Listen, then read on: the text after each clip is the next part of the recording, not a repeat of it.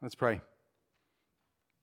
God, we come this morning because we have seek we have sought you as our rock of refuge. God, we come this morning. Um, some of our worlds are turned upside down here this morning. Some of our worlds have been turned upside down in days and years past. But we come this morning saying we have sought refuge in you before, and so we seek refuge in you again today whether it's large things, uh, just mountains we don't know how we could ever cross them, we could ever climb them, or whether it's the small things that we deal with in the day to day. God, we come this morning declaring to ourselves and declaring to each other that you are a good rock of refuge. And so we come to you again today. Where else can we go for safety? Where else can we go for our hearts to be healed? Where else can we go for a joy that lasts and that the world can't touch? We come again today saying to ourselves that you are going to be our rock of refuge. Some of us maybe today say that from a, a place of faith, not a place of experience. Saying, uh, God is going to be my rock and my refuge. Again, I pray, God, that you would, that you would meet us here in this place, in this time I pray that you would meet us once more and say, Yes, I will be your rock of refuge throughout the ages. As I have always been, I'm going to continue to be your rock of refuge. God, we, uh, we declare today that you have been our hope. For some of us, you have been our hope since our youth. Our whole lives, we have sought you. And so we do that again today. We don't want to stop the race short before we finish. We don't want to stop the race short before we get to see our great hope.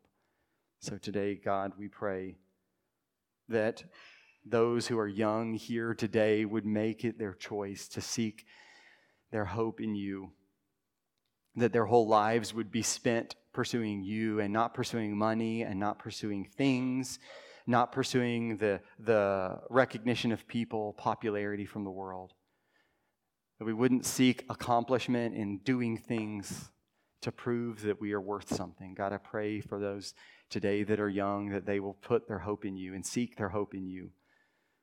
God, I pray for those today in old age. God, I pray that the race would not be cut short, but that we all would seek you even in these days. God, we pray that you would use the word that's spoken, the, the lessons from our Sunday school classes today. God, I pray that you would use the songs that we sing and the scriptures that are read. Pray that you would use all of these things to point our hope towards you, even to the very end of our races. God, we, I pray that today you would remind us that you are righteous in everything that you do. That that would be our great hope, that Satan wouldn't be able to accuse you in our minds and in our hearts, but that we would be settled in our hearts, saying, Thank you, God, that you are righteous in everything that you do, so that we can trust and find a safe place to put our heads. A safe place because we know that our God is righteous, that He never makes a mistake, that He, ne- he never does evil, He never turns His back on us. God, I pray that you would that you would remind us today of your righteousness so that we from the young to the old, will seek you as our rock of refuge. God, we pray for the churches around us in the in the town and in the county and in the communities that are around us. God, we pray that you would be worshiped. We do pray that you, we, you would start with us, that you would make us worshipers, make me a worshiper, but that you, Lord, would raise up joy and praise and worship all over this area. We pray that you would raise up hope in families that don't have hope. I, God, I pray that you would restore lives that have been broken by sin, lives that have been broken by abuse, by abandonment. God, I pray that, that today you would use the churches around us, use the worship, use the preaching, use the community and the fellowship, use all of these things so that this area may be glad with a true and lasting gladness, that our, this whole area would not put its hope in, in things or in culture or in history, but that the, our friends and our neighbors and our coworkers, our families would seek their good and their hope in you today. God, I pray for those here in our church who are sick. I pray that the, your word says you are a rock of refuge, that you will be a rock of refuge for those who wake up in the middle of the night from illness, those who go to the doctor's appointments this week because of their illnesses. God, I pray that you would be a rock of refuge for them, reminding them of your presence and of your unchanging righteousness. Pray for those who are here today in our church and in our family who are dealing with financial trouble. I pray that you would show yourself to be a rock of refuge for them. And that if you clothe the flowers of the field and you feed the birds of the air, how much more are you going to feed and clothe your people? I pray that you would be that rock of refuge for all of the crises that we deal with. I pray all of these things in Jesus' name. Amen. When I was in high school, I got bitten by this bug where I dreamed that I was going to become a Navy SEAL. And you know, now there's like documentaries all over the place. If you actually go to our bedroom, Emma made a joke about this recently. If you go to our bedroom, there's a bookshelf next to my bed that's got a number of books about Navy SEALs. Um, so in high school, I got bitten by this. Oh, I want to. I know we have a number of Navy vets here today. I wanted to be a Navy SEAL really bad. So I started doing workouts and taking cold showers, and like everything was, I want to be a Navy SEAL. You know, I, it's kind of weird to now be almost too old to apply. and be like, oh man, how did I get to this point where they wouldn't even accept me as an old man? Now, so I dreamed and would, I would swim uh, a ton I would do pull ups and then go swim. I would take cold showers. I would do all of these different things because I wanted to pass and exceed the Navy SEAL fitness test. Ended up going down, obviously, a different road in my life. But after my sophomore year of college, the place that I was working at had a rope, like the, the big climbing rope. I know some of you with the presidential fitness test probably remember these kind of ropes at school. And this rope was like a 20 foot rope. And I was like, this is my chance to show what I can do with this rope. And so I got to the top of this 20 foot rope. And then I realized I know how to get up here, but how do you get down? Like, if I let go, I'm going to break my leg. I don't know like the, the method. I know the method of shimmying up, but is there like a reverse shimmy? Now I know the difference. But I'm like 20 feet up, and I was like, this was really dumb to get up here and have no idea how I'm going to get down.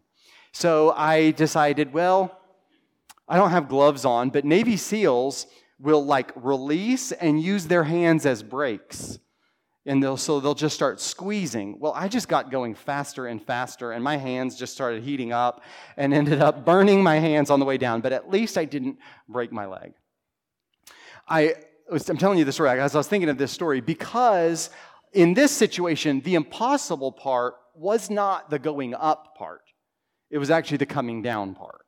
There have been times in my life where I was rock climbing and I was like, this is impossible. I can't go up. In this situation, though, with the rope, I, I knew how to get up there, but it was really important that I get down without breaking my leg, breaking my neck in the process.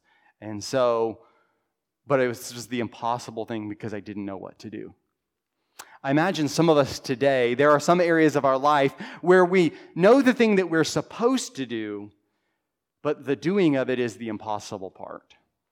Right? It's, it's when we're face slander from a family member, a loved one, or a coworker, and we know from First Peter how we're supposed to deal with it. But the doing of it's really hard.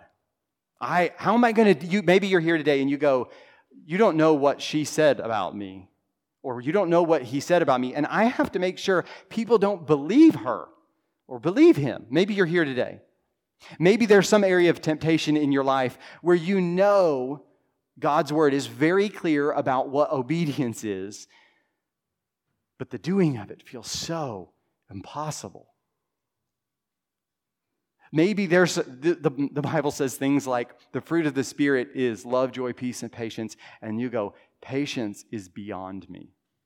You don't know what it's like at work. You don't know what it's like at home. You don't know what my spouse is like. You don't know what this. And so we can look at the Bible and say, yeah, we know what God's word says. But this is so impossible. Today, as we are in the book of Genesis, Genesis chapter 21. We're looking at the story, walking with Abraham. We're looking at this story where we learn what, what it looks like when obedience to God seems so impossible. It's not the thing I know that I don't, it's not that you don't know the direction to go. It's a, God, this is so hard. God, this is so hard to obey you in this. Turn with me to Genesis chapter 21, where we see Abraham face this kind of issue, this kind of scenario where the obedience is so incredibly hard. Genesis chapter 21, beginning in verse 1. And this is, in some sense, like the payoff. We've been for weeks, if not a few months now, going through the story of Abraham where he's been waiting for the promise. And we think, oh, the promise is here. And then 21 gets here and it says, but obedience, even then, is so hard. Look at verse 1. Now the Lord was gracious to Sarah as he had said, and the Lord did for Sarah what he had promised. Sarah became pregnant and bore a son to Abraham in his old age at the very time God had promised him. Abraham gave the name Isaac to the son Sarah bore him. When his son Isaac was eight days old, Abraham circumcised him as God commanded him. Abraham was a hundred years old when his son Isaac was born to him. Sarah said, God has brought me laughter, and everyone who hears about this will laugh with me. And she added, who would have said to Abraham that Sarah would nurse children? Yet I have borne him a son in his old age. Let's pray. God, as we open your word, help us to hear what you have to say. Help us to hear the promise. Help us to look in the direction that you point us. In Jesus' name, amen. So here is the, this is the payoff in Abraham's life. He's been wandering. He's been in Egypt. He's been deceiving or half telling or half telling the truth, but fully deceiving. He's been he's been at risk. He's he's had strife between him and his nephew. And finally, the promise of God comes true. But I, I want you to notice here in this first scene, even in verse 1, it says that now the Lord was gracious to Sarah, as he had said and the Lord did for Sarah what he had promised. This story starts with God does the thing that he said he would do. This feels like the culmination of everything in Abraham's life. Sarah says, I'm going to name him Isaac. Remember, God said, uh, Abraham, you laughed, you'll name your son Isaac. Laughter. Sarah, you laughed, you're going to name your son Isaac, which means laughter. And so everything comes true. Sarah is filled with joy. Abraham circumcises his son. Everything is great. And then we get to verse 8.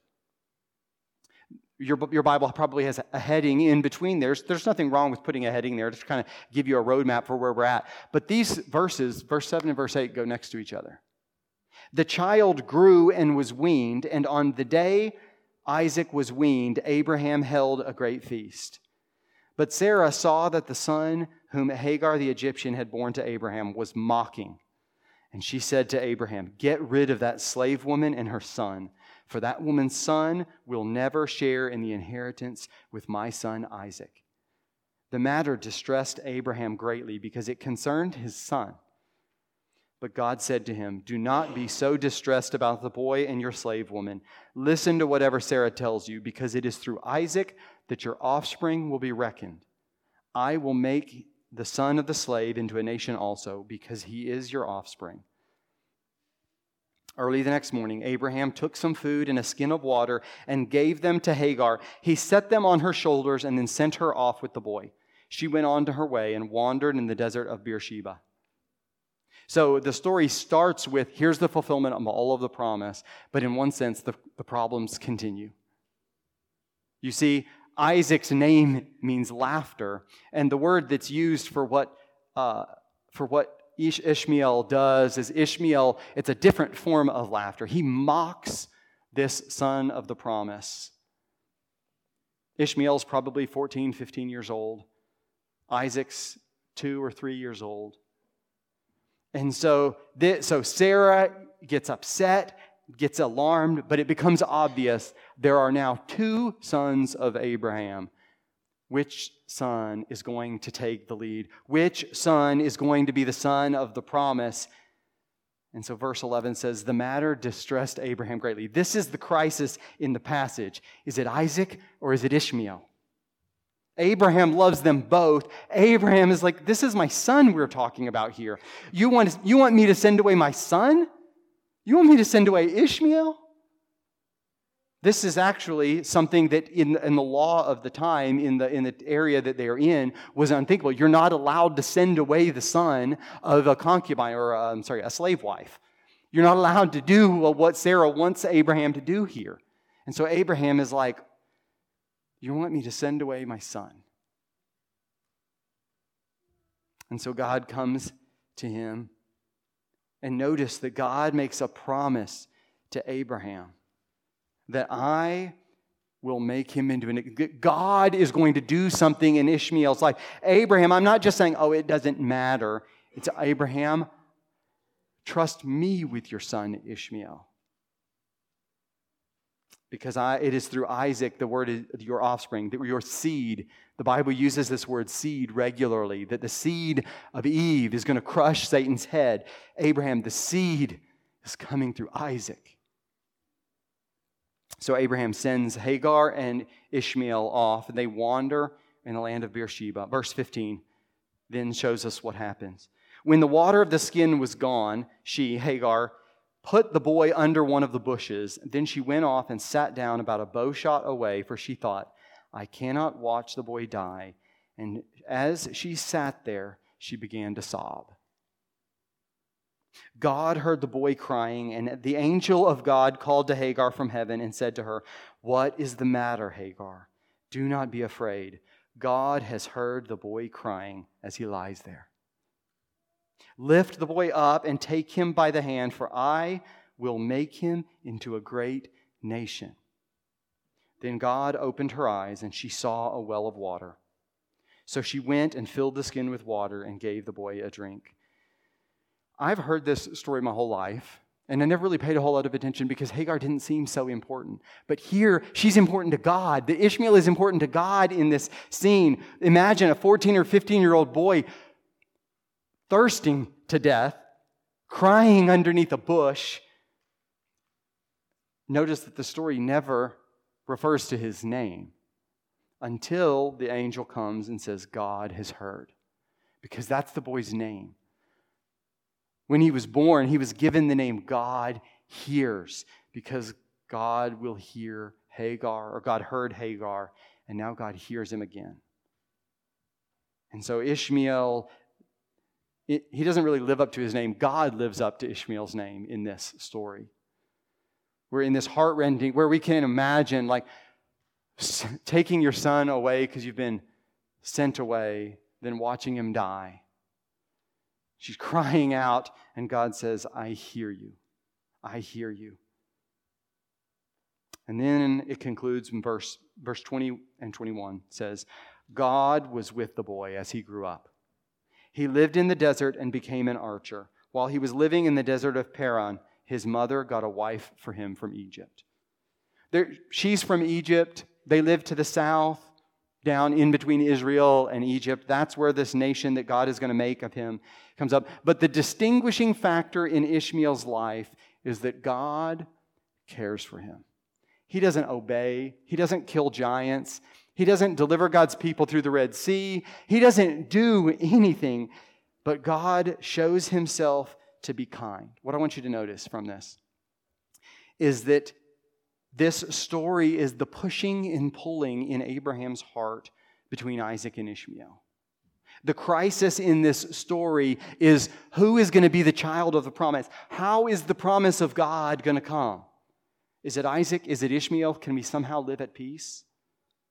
But here in this story, though he is generous to Ishmael, God, God's blessing is going to come to the world through Isaac. I want to show you three lessons in this from Abraham's difficult obedience. You see, we usually think of Abraham's difficult obedience when he's called to sacrifice Isaac, but he's already been called to sacrifice a son here. This is the first time Abraham is called to sacrifice a son. Give up his son and say, and God say, Will you let me take care of him? And what I want to show you today, three lessons for difficult obedience from this passage. First lesson is be clear about the way forward. Because everything that happens in this story happens by God's word. Verse 1 says, The Lord was gracious to Sarah as he had said. The Lord did for Sarah what he had promised. Throughout this story, it's filled with God said, God said, God commanded, God said. This whole story is God saying, I will do this, I will do this. And all of Abraham's obedience is caught up in him listening to God and doing what God says. God keeps his promise here. This calls us and says the way forward in the Christian life is to constantly be forming our lives by God's word and not be like, well, what do I think? Like, if Abraham took the cues from his culture, then he would have kept the son, Ishmael. But God said, Ishmael, give him to me. I will take care of him. I will provide for him. I will care for him. Ishmael, put him in my hands. This entire story built in the context of God keeping his promises and Abraham living in response to that. Abraham constantly responding to the promises of God. And that is for you and I the only way forward in the Christian life. The only way forward in the Christian life is to hear and respond hear it from God in His Word, and respond to God in His Word. The only way forward for our kids and our grandkids or your great grandkids in the Christian life is to hear God's Word and respond to it. Difficult obedience can, when, I'm sorry, when obedience is difficult, it can be tempting to go, well, what's my gut say? What is my feeling here? But here, Abraham models for us God said, I will take care of your son. I'm going to trust him and I'm going to send him with God.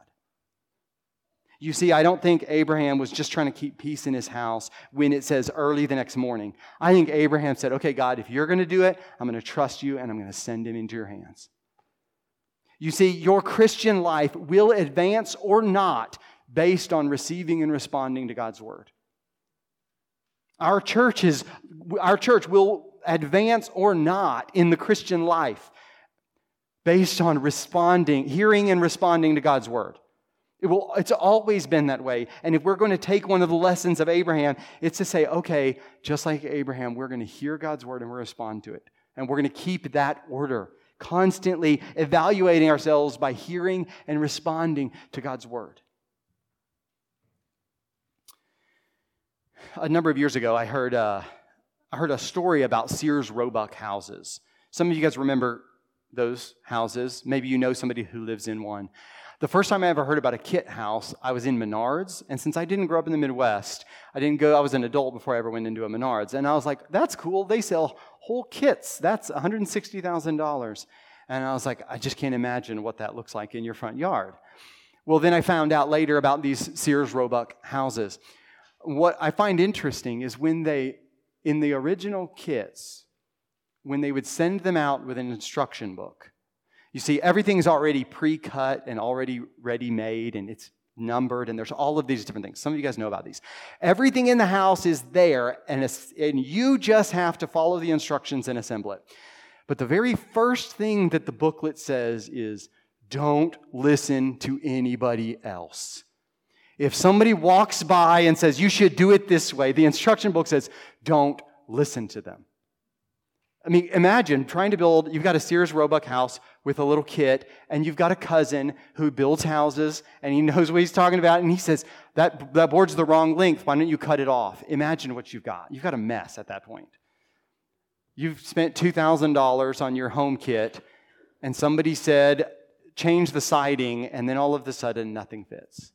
You know, change the stairs. So the, the first instruction in the booklet says, don't listen to anybody else.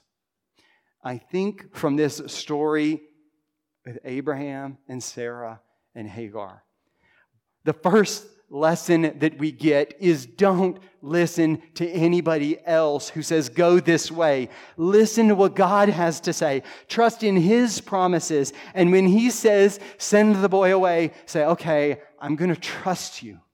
But now we go, okay, how? Joe, that's hard. That's hard. How could I trust him like that when obedience gets hard? That's the second lesson I want to show you. The second lesson we learn for difficult obedience from this is trust the God of Ishmael. Trust the God of Ishmael. His name means God hears. His name means God hears. This story makes it clear that the promise of God is not going to come through Ishmael.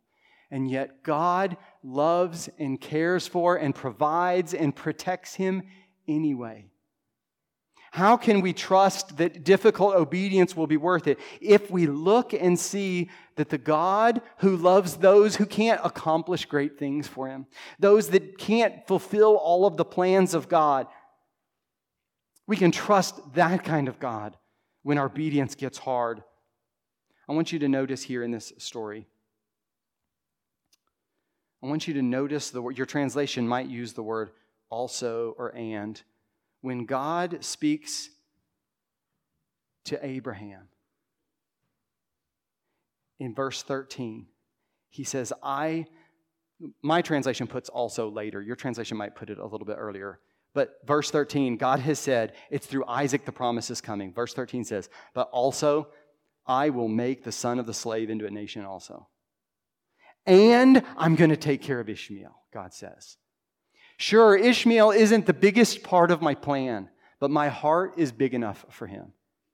My heart and my kindness is big enough for Ishmael. So, Abraham, I am going to take care of him too. This Ishmael's story ends up being God was with the boy as he grew up. There's not a lot of stories in the Bible where it's said of somebody, and God was with him. It happens in, with Joseph when he's uh, in Egypt. But here in this story, the distinguishing factor in Ishmael's life is this idea of and and also. Is that God's heart is big enough to take care of Ishmael. And so we can trust that kind of God. You see, God extravagantly blesses Ishmael because of, for God's sake because he's the kind of God who would do that kind of thing. And so Abraham calls to you and I today and say, "Can you trust the God who took care of my son Ishmael when he didn't have to? Can you trust the God of Ishmael who, who said, I'll take care of him also?" You see, Abraham then gives up his son early the next morning quickly in obedience because he trusts the heart of God. And that the question for you and I is will we trust God too? Will we trust him too and say, okay, God, if you're a God who loves and cares for and includes people like Ishmael in the promise, then you can include me and you can include my kids, and you can include my grandkids, and you can include my neighbors, and you can include my coworkers, and you can include those that have hurt me and wronged me. God, I'm going to trust that the God of Ishmael has a big enough heart for me and my family and for my circle. You see, Romans chapter 4 speaks to this. Romans chapter 4, verse 3. Says, What does Scripture say? Abraham believed God, and it was credited to him as righteousness. As we have slowly gone through this story, we've slowly gone through Abraham's story. We've seen all of his mistakes. We've seen all of his sin. We've seen that by our standards, he is not a great guy, but by God's standard, he did the one thing God wanted is he trusted him. He trusted him. And so Abraham speaks to us and says, Don't just trust fate, trust the God of Ishmael. Don't just, just trust that things will work out. Don't even just, just give up in uh, cynicism and say, oh, whatever happens, happens. Here, God says, Will you trust me that I will take care of the boy? Will you trust me? And so, the second point in this, the th- second lesson for difficult obedience is trust the God of Ishmael. the third lesson that we find from this passage, the third lesson for difficult obedience, is look to the line of Isaac. Look to the line of Isaac. You see, the God who, who includes Ishmael in his blessing, and who loves Ishmael, and who provides for Ishmael, and who was with the boy as he grows up, still doesn't say, Abraham, it's going to be okay. I'm going to take care of Ishmael, no big deal. Instead, God says, No, the offspring, the seed, the promised one is coming through Isaac. God is calling you and I and saying, I'm going to distinguish that I can include and love and bless Ishmael. But don't look to him for the promise. Don't look to him for deliverance. Don't look to him for all things to be made right and for the kingdom to come back. Don't look at flesh, Ishmael. Instead, look at Isaac, the promise. God points to Isaac there in verse 12 and says, It is through Isaac that your offspring will be reckoned. It's through Isaac that the promise is coming. Not just, uh, this is the one that you're going to give your belongings to It's that this is the one that I'm going to give the promise through. I'm going to give the inheritance through. I'm bringing the Christ through Isaac. And so God is calling Abraham in this difficult obedience of giving up his son Ishmael, saying, But look to the line of Isaac for your salvation. God is saying there will be no salvation from Ishmael. There will be no salvation from flesh. It's only from the child of the promise. And so Abraham is called, though he trusts in the God of Ishmael, to look to the promise of his son Isaac. And to say, okay, this is the way that God is going to bless the world. This is the way that God is going to undo all the wrongs. This is the way that God is going to wipe away every tear from every eye, not from flesh, but from promise, from Isaac. The question is will you look to the promise today? It's so easy to look to flesh to be the deliverer. It's so easy to look to flesh to be our strength. It's so easy for us to look to flesh to this is how the world can be right, made right if I could just get these things. And God says, give that up and look to the child of the promise in Isaac. Look to the child of. Will you stop looking at people and possessions and things to deliver you? and instead trust that God says it's going to be through Isaac that I'm going to bless. Look through the, look through look to I the line of Isaac because that's where the seed is going to come from. Maybe you're here and you say, What does that mean? What does it mean to look to Jesus? What does it mean to look to the line of Isaac? What does it mean? I'll tell you in four, four steps. The story of the Bible is the story that God made the world. That's step one. God made the world, and that makes him the ruler over it and everything in it. If you make it, you own it. That's the, way we, that we live. That's the world that we understand, and that belongs to this world too. And because God made Adam and Eve and every human after them, then that means He's the one who sets the rules and is in charge. He told Adam and Eve, and He told you and I, He told us what obedience looked like he told Adam and Eve, Do not eat from this one tree. And Adam and Eve said, No, we will not live your way. We're going to follow our own rules. We're going to do our own thing. And so sin entered the world through Adam and Eve's sin and has spread to all of us. So that all of us say, No, God, we will not follow your rule. We want our own kingdoms. We want our own world. We will do our own thing. That's step two. Um, and the, step two says that that sin that enters into the world brings physical death and eternal death in hell forever, leaving us with a problem who can save us? In the story of the Bible, started in Genesis 3, we see it here with this word seed, is that God promised He would send an offspring who would one day live the life that we should live, die the death that we should die, and be raised to life. That's step three. Jesus is the offspring that lived under God's rule the way that we ought to live under God's rule, but then died the death outside of God's rule that we should have. Step four, the Bible says that Jesus' life, death, and resurrection become ours when we repent of our sin and trust in Jesus only to save us and follow him as our Savior and Lord. Repenting is a changing of the mind, saying, God, I have lived with you as my enemy. I have lived as a, your rebel. But now I'm going to turn, I'm going to accept Jesus' life in my place, death in my place, and resurrection promise. and now I'm going to follow him as Savior and Lord. That is the story of the Bible. That is what it means to look to the line of Isaac. If you have done that today, then right now you are standing in the promise that Abraham longed to see. But if today is the day that you need to do that for the first time, let today be the day of salvation for you. This line of promise, this offspring of Abraham, means that all of us who have looked to Jesus for salvation are now standing in this promise knowing that our salvation in Christ is secure. And so then that becomes the motive for the Christian life. That becomes the motive for our obedience when we are clear about the way forward, that God's word will be our guide and we must respond to it. When we trust the God of Ishmael and look to the line of Isaac, then that becomes the fuel for those difficult moments of obedience where we know that the curse has been taken away that a new power has come in and that we get to live under the rule of God and live in the obedience of Christ, loving an unloving or even unfaithful spouse.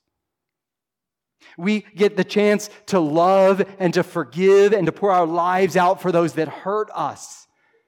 We get the chance, we get the power to then face the temptation that we bear every day, not in our own strength but with the God of Ishmael by our side, with the salvation from the line of Isaac already secure. So, this passage calls to you and I to look to the promise of Isaac while we trust the God of Ishmael. This is God's word to us. This is God's law. This is his commandment that we listen to his word, that we trust his heart, and that we look to his promised Christ. Maybe right now you say, okay, I can do that. You have a plan for this week. You have some confidence, like uh, this, this week I'm going to be better.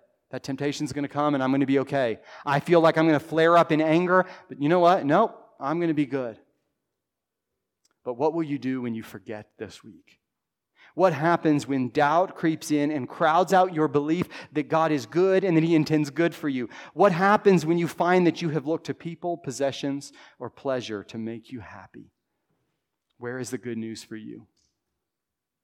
The good news for you is that if you are in Christ, then Jesus already looked to and kept God's word for you. He leaned on it when Satan tempted him in the wilderness in your place. Jesus trusted his Father's heart all the way to the cross, praying in the garden before his trials, even from the cross. And he did it for you. Jesus believed his Father's promise, Psalm 16:10, that he would not abandon him to the grave, and he did it in your place so that this week you can obey God's word, trust his heart, and look to his promise from the record of Christ, not for the record of Christ. So then those difficult moments of obedience are done from the record of Christ, not to try and earn the record of Christ. And that sounds like freedom. This passage calls to us to look to the promise of Isaac while we trust the God of Ishmael. I want you to imagine how your life would be different if you in those dark moments, trusted that the God of Ishmael is with you. When the, those clouds creep in, that doubt creeps in that God does not love you, that He does not care for you, that He has forgotten you, that you're on your own, that you have to provide for yourself, that you have to protect yourself. Imagine how that moment is transformed when you know down deep in your heart the God of Ishmael is here. Imagine what changes in your life, how different your life would be if the settled attitude of your heart was looking to the line of promise, not to belongings. Oh, if I could just get some more money, some more land, a new house, a different job. The security of my life is no longer out there, but it's in Jesus Christ. He is the promised one. Imagine how different your life would be when you say, What else could you add? I have the offspring of Abraham, and he's with me always. Let's pray. God, I pray that we would be a church that is constantly trusting the God of Ishmael and looking to the promise of Isaac. It's so easy for us to be distracted by good and impressive and even important things. I pray that we would be impressed and convinced of this one thing. In Jesus' name, amen.